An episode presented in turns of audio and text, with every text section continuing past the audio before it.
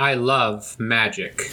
No, not throwing fireballs or turning people into stone. Well, okay, I like that too. But what I truly love is part of what I call a primeval fantasy world where magic exists, but in a subtle way. It's accessible, but only to very few in the world, and only in small or small compared to most fantasy role playing games way. Magic is something deeply part of the fantasy world that I love. It's something mysterious and ineffable. This is what drives my 20 years of honing my magic system. It may help for some of you to go back and listen to a previous episode that I've done on this topic, episode number 11, called Making Magic Magical. So today I'm talking with my old friend Drew from college.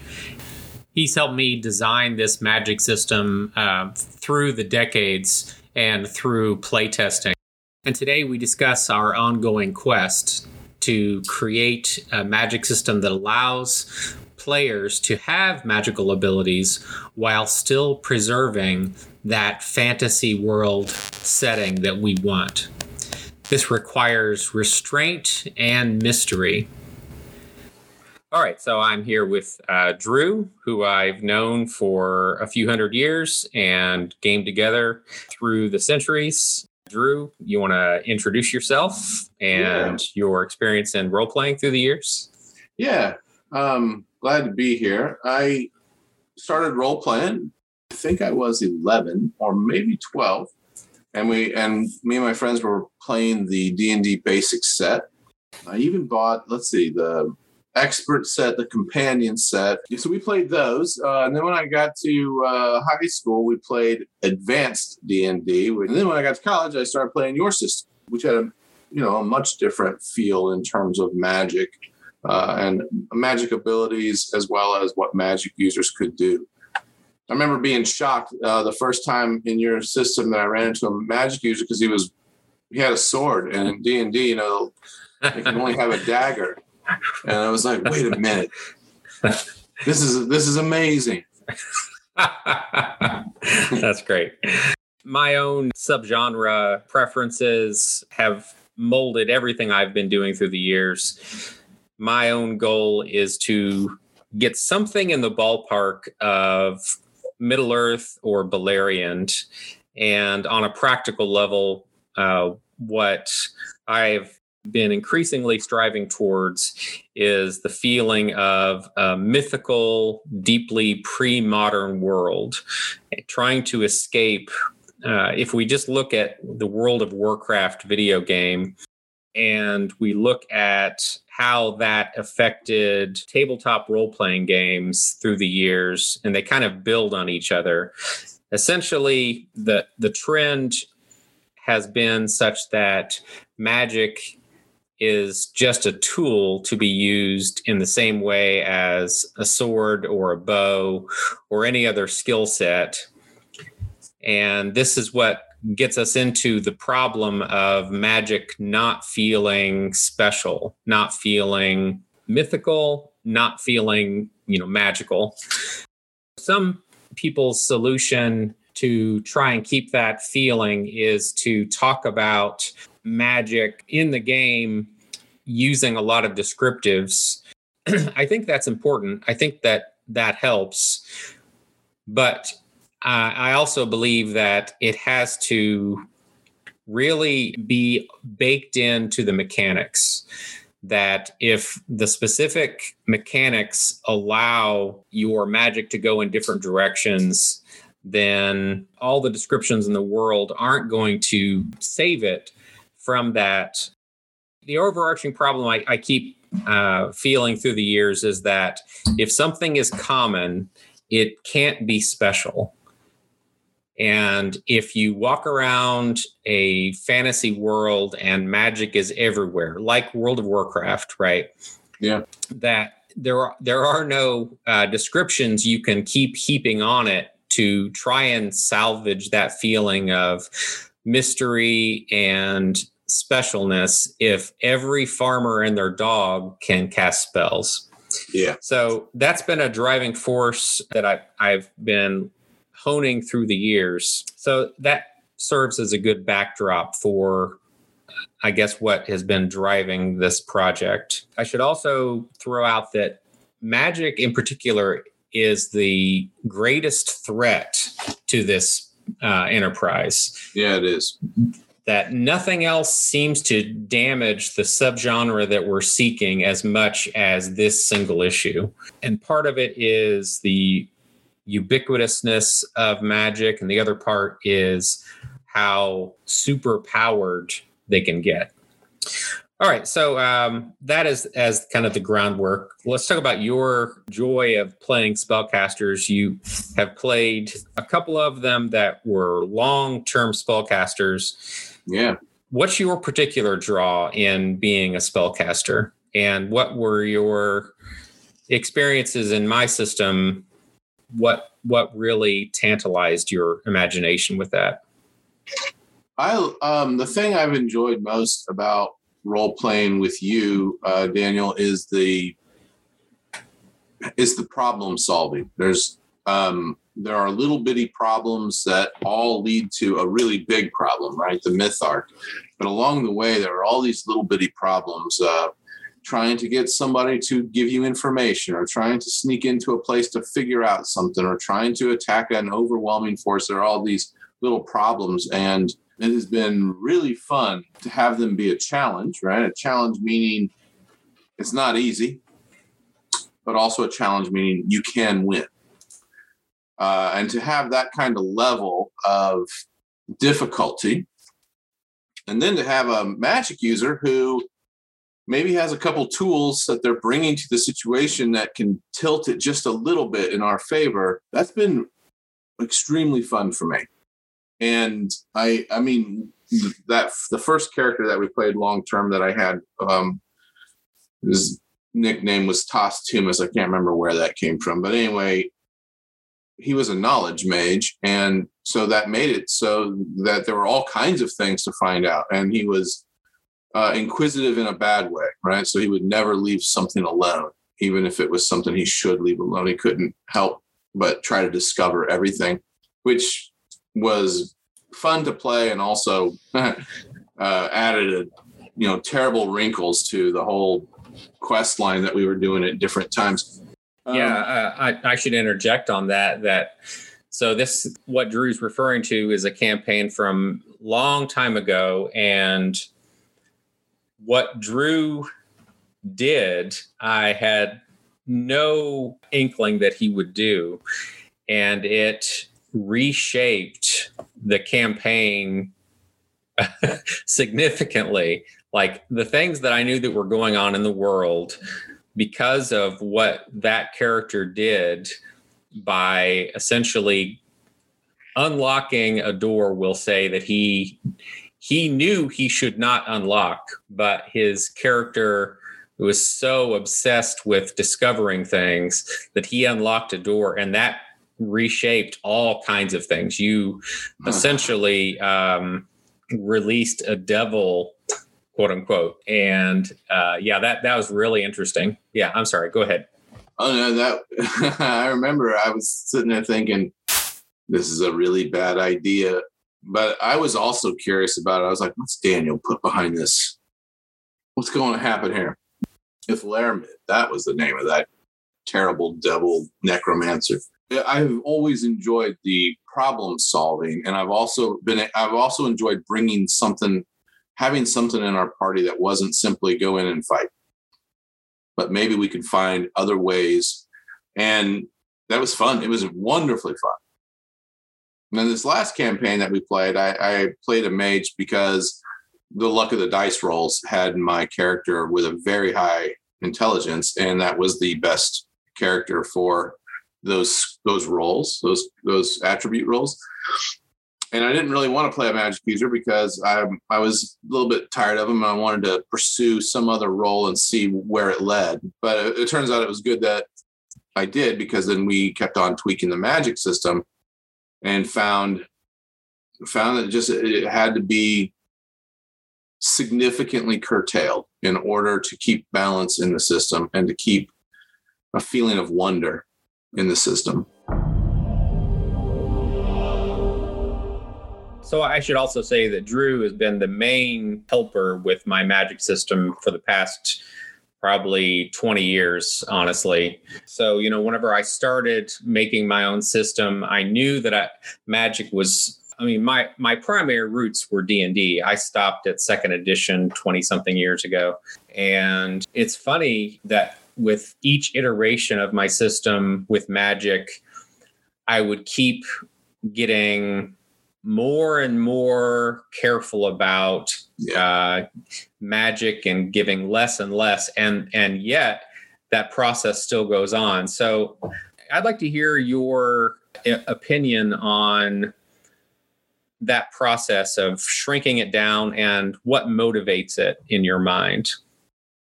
We have, I bet we have shrunk it down, like massively shrunk it down at least four times that I know of off the top of my head where we were where we simply said this character is too powerful and it is uh, tainting the campaign. Um, so there was this point in with the Tos Tumas character where he had something like 250 different spells um, because he had made, he had created spells, and that campaign had gone on for years. It took years for that campaign to resolve. And so it was reasonable to say that as they would travel from one region of the world to another and take the, the slow roll road by horse or donkey or whatever, that over that time period, he'd make some spells that he thought were going to be useful. And then whenever we realized that it got out of control, we had to literally cut half of his spells, maybe more, and change the magic system just to keep him from being too powerful. And we had thought, you know, if it takes a mage a month to make a spell, that's enough time. Uh, and that won't get out of hand. But actually, it did get out of hand because uh, there were there were times like that the party would be in a very specific problem and if they just had four days, Tos Tumas could create some little spell that would have significantly help them um, and and that ruined the the system. So one of the things that we introduced, like one of the major step backs, was to reduce the number of spells that a magic user had access to. Another major step back was to reduce the kind of power pool that the magic user had, um, which we called spell points at the time, and and and that's still what's being used in the system. So there's a you know a certain number of points that a magic user had, and each spell costs a certain number of points in a certain amount of time. So that was like the first cutback we had, and it was just simply to put a cap on magic user.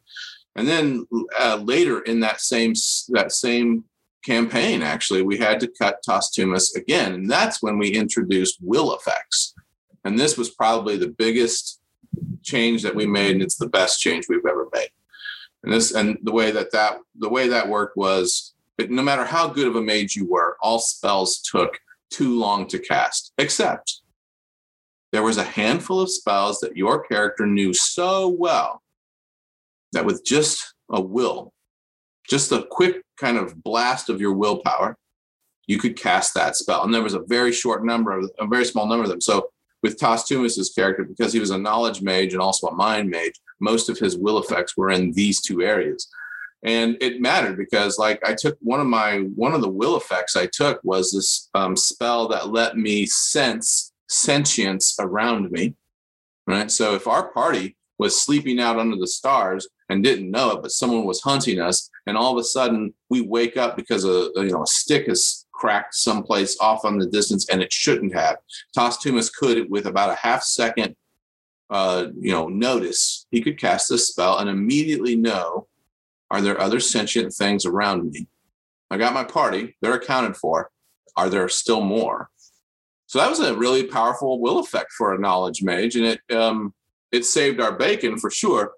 But what we really liked was that um, he any other knowledge spell took an enormous amount of time to cast, so much that there was no way he could cast it in combat, and that really reduced um, his overwhelming kind of strength in combat even a knowledge mage um, had inordinate power by that point in combat. So that was probably the second uh, iteration of the magic system, and I think that was one of the most inspired changes that we made. Um, it made every mage unique because every mage chose different will effects. And it made it so if they chose something really powerful as their will effect, they were going to go to it over and over and over. And they became known for that thing. Right. So it added identity to the magic system and it seriously curtailed the, the variety that a mage could bring to a combat, which was a big deal, or a high stress situation. You know, it didn't have to be combat. It could be like you're sneaking through a house and you knock over a candlestick. Um, now the, the stress situation is really high stakes what are you going to do? And well, what are my will effects? Because I've only got a couple seconds to do something here. And, and that was really fun. And then um, more recently, we created a new system uh, that still used will effects, but had different schools of magic and had them interacting with each other a little bit differently. Uh, and I think that the biggest change we've made in this um, third iteration is the different spheres. Um, but once again, uh, the mage that I was playing, this most recent mage, it, he got out of hand and we had to cut his spells two times. We had to cut his spells. He was just too versatile. And it makes it so like every time the party runs into a problem, the first question is, what's the mage going to do? Which limits everybody. It, it's fun of a certain kind, but I mean, aren't you always going to go to the God to get the problem fixed? Yeah, that's right. Um, and this is why it's all part of the subgenre that we're seeking. So, uh, in let's just say a, typical role-playing world, like a D and D world, if you have um, a spellcaster who casts a light spell, that is meaningless on any emotional level. Like nothing special just happened. But if you have a subgenre where magic is the stuff of myth, people talk about magic as this thing that they heard that happened 100 years ago or it's all wrapped up into these other uh, myths let's say then the first time you see someone do anything supernatural, it is uh, ironically, it's much more like our experience would be in the modern world. So, in the modern world, which is largely um, materialistic, atheistic, etc., if if we saw an actual miracle, like psychologically, we wouldn't know what to do with it psychologically it would set us back right? And that's the the experience we want. And so shrinking magic considerably does not hamstring any anything for the players. Uh, if you have anyone in the world who can do anything magical then the people who view that are viewing a miracle. They're viewing something that can't happen, but it just happened. And the presence of that person sets us back to the to the point where like is he a god?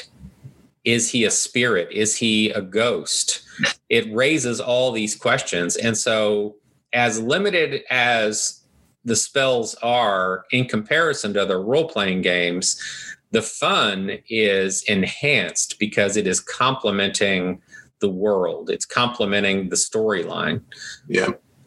So, like, What's nice is that uh, a magic user can feel like important just by casting a light spell. Like, if that's all the magic user did, and around the magic user, a crowd of people were like, "Oh my gosh, what we just see? This is amazing! You must speak to the gods for it." Whatever. That character can still feel really important with something so simple as that and that leads mm-hmm. to really interesting kind of role playing dynamics among mm-hmm. you know the PCs and also the NPCs. The thing is um, that the, the thing that we realized was that with our new system, uh, the one that we're using right now, we started creating some rules, some rules that can't be broken uh, by a player character, and really shouldn't be broken by the GM but I mean, I, I, suppose a GM can do something if they want. And So, for an example, a good rule that we created was you can't mess with time. You can't stop time. You can't freeze somebody in time. You can't go back in time, and you can't skip forward in time. And you can't know the future, and you can't know the past uh, very well unless you have the right kind of spells. Maybe you could suss something out, but not really. So, time is a boundary that can't be broken. And that's an important one because it, it uh, keeps an arms race from happening in terms of messing with, you know, the time and stuff like that. Another one we had was that we created was there's no flying. You can't change gravity. Now you could make a spell that allowed an arrow to go a little farther, um, changing how it interacts with the wind or changing how much strength this bow particularly has or even just propelling that arrow a little bit faster. You could make a spell like that, but you can't make something that's going to not come down, right? Um, no flying, no keeping something levitated over the ground. Gravity can't be changed. You can make your, you can change your leg muscles so that you can jump higher and you can jump farther, but you're going to come down, and um, that can't be that can't be broken. That rule can't be broken. Yeah, uh, going way back to the earliest pruning of magic, it was things like you can't mess with time. Uh, like you mentioned, you cannot fly. You can't do Star Trek teleportation. Yeah. There's no raising from the dead. Um, things like that. I mean, those are just real, so obvious necessities for the subgenre that we're seeking. Uh, the idea that well this character died but it's okay we'll just go back to the quote town to get a resurrection from the priest i mean that really just goes against everything that i'm after whenever i game i want yeah. the feeling of being mortal the feeling of being vulnerable and that uh, once death is there it's it's over there's no yeah. going back permadeath changes the way characters interact with a problem in a scenario in a campaign. Like if yeah. they like their character, they're not going to be risky. Right. So let's talk about the arms race problem um, in either in your other experiences or uh, as we game together through the years. How would you frame the arms race problem?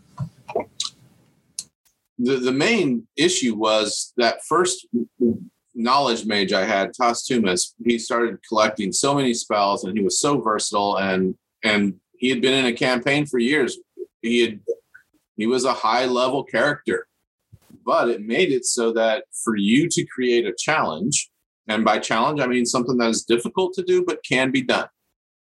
A, a game that is hard to win, but it can be won, right? So for you to create a challenge, for such a versatile mage, you had to make some something bigger and more powerful or quicker or more dangerous or something like that and it made it so that other characters in the party um, would be too vulnerable or would rely too heavily on Tas Tumas. And there are different things a GM can do to kind of help that out, but it, the problem actually never goes away. And you end up you end up just increasingly creating more powerful spells or beings so that this mage is put in his place. And there's a, I mean, I remember Tas Tumas had a stun spell, and he, he had a, I think he was a mind mage in a, like his number one area was knowledge, and second number, second number two area was uh, mind ma- magic. So he had this stun spell, and I had made it a will effect so that if push came to shove, I could stun somebody in one second. And what we realized was, okay, that, that means every fight is over.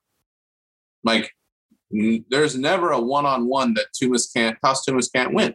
He'll stun him, takes one second, and now for the next three seconds, they can't think, move, do anything. They're bewildered. And he can get away. He could cut their throat, whatever he needs to do and it, it completely changed the dynamic in in a fight because Tumas had taken that as his will effect, and it's a damn good one. you now had to change every fight so that in order for it to be challenging and, not, and us to not just walk over everything, you had to account you had to account for the the stun. It's either not going to work, or Tumas is going to have to get interrupted, or someone has a magic spell that's protecting them, or there are so many that I can't cast it quick enough to handle everything. There had to be something, otherwise it's just a walk in the park. And then whatever you made, Tumas tries to make a spell to counter it. So, like, let's say you have a crowd. We're surrounded by six warriors, and Tumas can only stun one of them. It wasn't too long before I made a mass stun spell. It was incredibly expensive, took almost my entire spell pool, but in just the right moment, that turned the tide. And so you I do something, you have to account for it to keep the challenge there. I change to adjust to that new challenge, and then you have to do something new again, right? So uh, that's an example of the arms race. It just made it so that each particular challenge became even though they were building on previous information and that was interesting and fun, it also made it so that everything became more fantastical. And you had this human mage running around who was bending the campaign. Yeah, that's right. You know, even though we got rid of all of the huge quote unquote spells like fireballs and um, I mean all the the typical d&d spells that are just essentially you know straight from mount olympus even though we had gotten rid of those we had the same kind of problem even on a lower scale so if we just took what you described and put it into other subgenres you're not very tough because in other systems characters would commonly be resisting that magic, right? Yeah. And so that makes sense for a balance slash challenge dynamic, but that ends up damaging the subgenre. Now, in this world, there are people who are resisting great magic, and that alters the narrative of the world. And that's what we hate the most because the world is the, in my mind, the world is the most important character the world, the ongoing world, and the the different feelings that are evoked from that world, that's the most important. And so if the mechanics if the mechanics get in the way for the sake of, well, we can't let you stun everyone because then it's too easy. Therefore, the solution will be yes, you have the spell, but people get their saving throws so they're not affected. And I mean, if all you have to do is spend 30 seconds realizing that magic has just been demoted. Yeah. And that's that's something that really goes against the the primeval uh, mythical feeling that we want. Another example of that would be let's just take invisibility, which we also got rid of um, quite a yeah. long time ago. Uh, so let's say that you are a mage, you make yourself invisible and you want to go assassinate a king, a warlord, whoever. So your options at that point are okay, you are invisible and you're walking through the palace, no one can see you. If you want to keep the feeling of that world, either no one has any inclination you're there, or they think a ghost might be there, I mean, those kinds of things naturally flow. But what a lot of systems do instead is to say, okay, you're invisible. Do the people detect you anyway? And do they react in a way that nullifies your invisibility? And that's the common thing is to say, okay, there's an invisible man in here. Everyone get your swords out and get ready for it. So a couple of things have happened there that go against the subgenre. One of them is there's nothing special about the invisibility. People may be afraid because you're dangerous, but that feeling of, oh my God, there's an invisible being here, the awe has been removed, the fear has been diminished. And it goes down to, well, it, it's like I see a split in the road. One option is damage the subgenre and make it not special, not a big deal. The other option is the caster cannot go truly invisible. Yeah. And if you choose the latter road, you preserve the world. Yes. And you preserve the feeling. So, uh, one thing I've noticed through the years is that as the players are going along and the players start suspecting that there is some kind of a mystic or a mage of some form, everyone gets really careful immediately. Like everything stops and they're like, what, there may be a mage within the next 30 miles. What are we going to do? Yeah. And that that's what we want, I think. Uh, I mean, I don't know how many people that appeals to. Uh, I, I think there's a good number of people who that appeals to. And I think there's a larger number of people who have never considered the effects of just how magic really steers the subgenre that we're we're playing in. The thing that I like about the current system is the the effort that we have made to make every mage unique so that my character who's a mage really has no idea how this other person does that. I've never seen that before. That is amazing and it is really scary. Instead of my character is a mage and knows how magic works and therefore that means i can do x y or z so one way that we've um, like preserved that is we've made it so that it's extremely difficult for a mage to understand a sphere that uh, that they do not possess. Like if you put like the the character that I'm currently working with has the nature sphere because we wanted to see what can that thing do? What can the nature sphere do? And it's done some interesting things. Um, and that would mean that if I ran into another nature mage, I might have an inclination like, oh, that's how he's doing that, or that's what she's doing. I see. But on the other hand, if I run into, let's say, a mind mage, because this this one that I have now is not a mind mage, then that would mean that he is bewildered by that he didn't even know this was possible. What do you mean stun somebody? What do you mean implant a thought? What do you mean heighten an emotion? This is not even possible.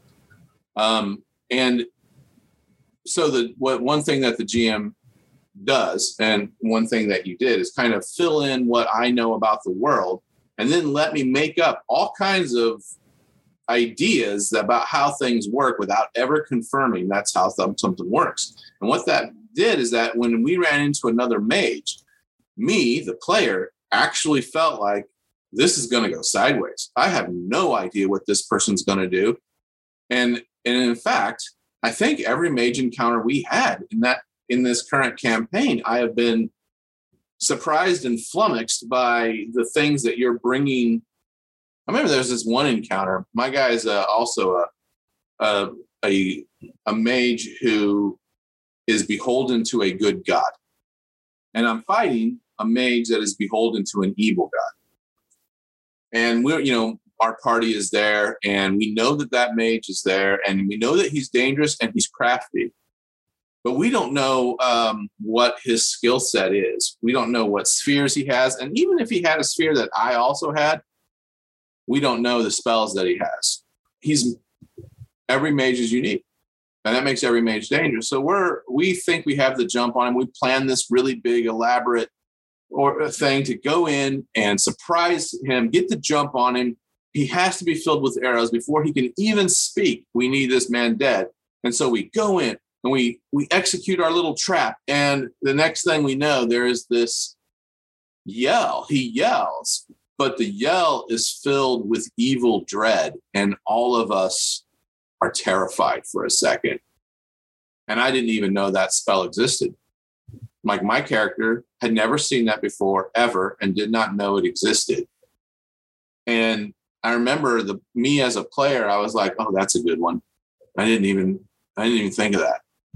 And it was so awesome because it was filled with wonder and completely changed our plan made the whole thing go sideways. The mage escaped completely unharmed uh, we we fumbled the entire affair and even injured some innocent people. The whole thing was way out of control. And what it what happened was that mage became even scarier and magic became even less controllable and way out of our our realm even though my character was a mage none of us knew to expect that and now we knew one thing he could do but he has a whole arsenal doesn't he? So and and so my character as a response my character's like i should make a holy shout a shout that makes my team feel like the gods are behind us. We can win this. Gives us all a, a kind of uh, strength. And so my character started working on a holy shout spell but it was going to take forever to make that spell. I think he abandoned it. But that that was really great because here's something I had never seen before. Here's something that was really impactful. Maybe I could do something like that. Um, and, and it was just a fantastic role playing moment. And it's because the magic system isn't known. Yeah, and and that's a really important uh, element that I even.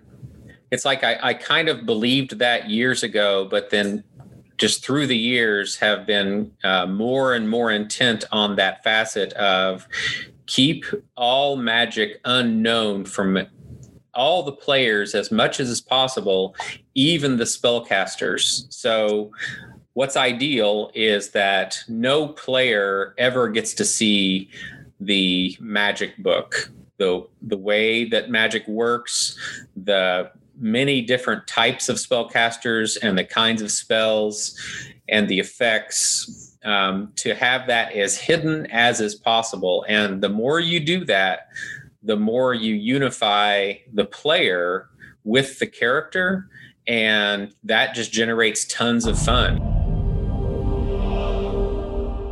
If we if we contrast two different experiences of someone casts a spell on you, let's say that that uh, shout from hell that you referenced, if it just becomes a thing, okay, everyone roll your saving throw, which I, I don't have those per se.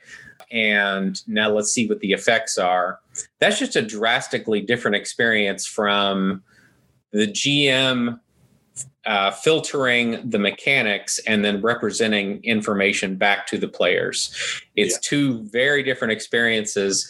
And even as you, as a spellcaster, only knowing what you happen, what your character happens to believe about magic, and that that's the extent of it. And you don't even know what you can do, like developing different spells that's golden. Uh, I just I love the feeling that that generates for everyone. And then when the when the players again, let's let's take two different types of gaming.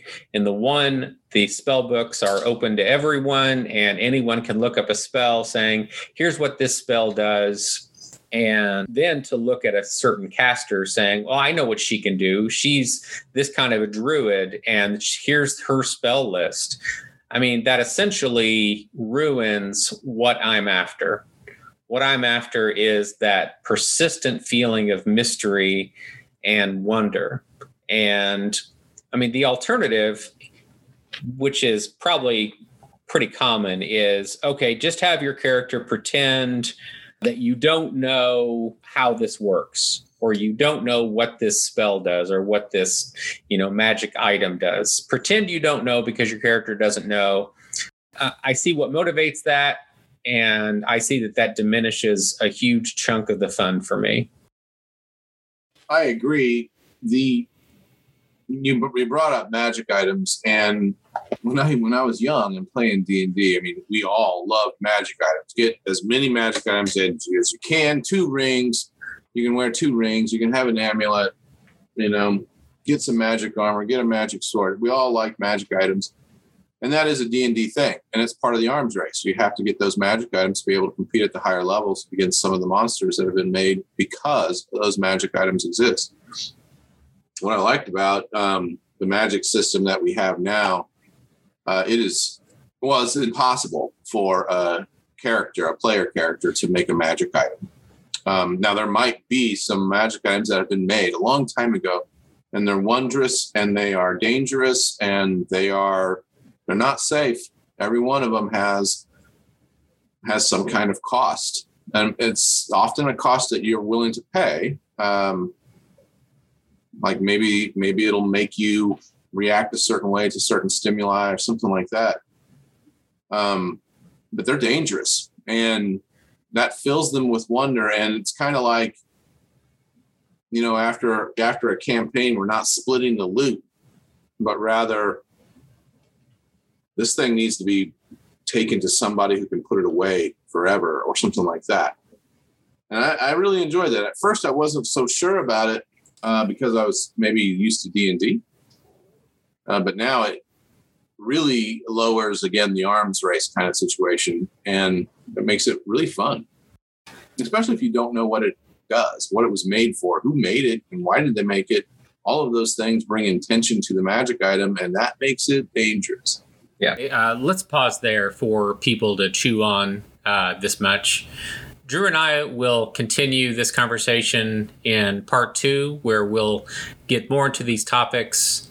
Um, focusing on primeval fantasy and how we work in the mechanics to reach these goals that we're aspiring to. Feel free to hit me up with comments and questions, and I hope you enjoy part two as well. Thanks.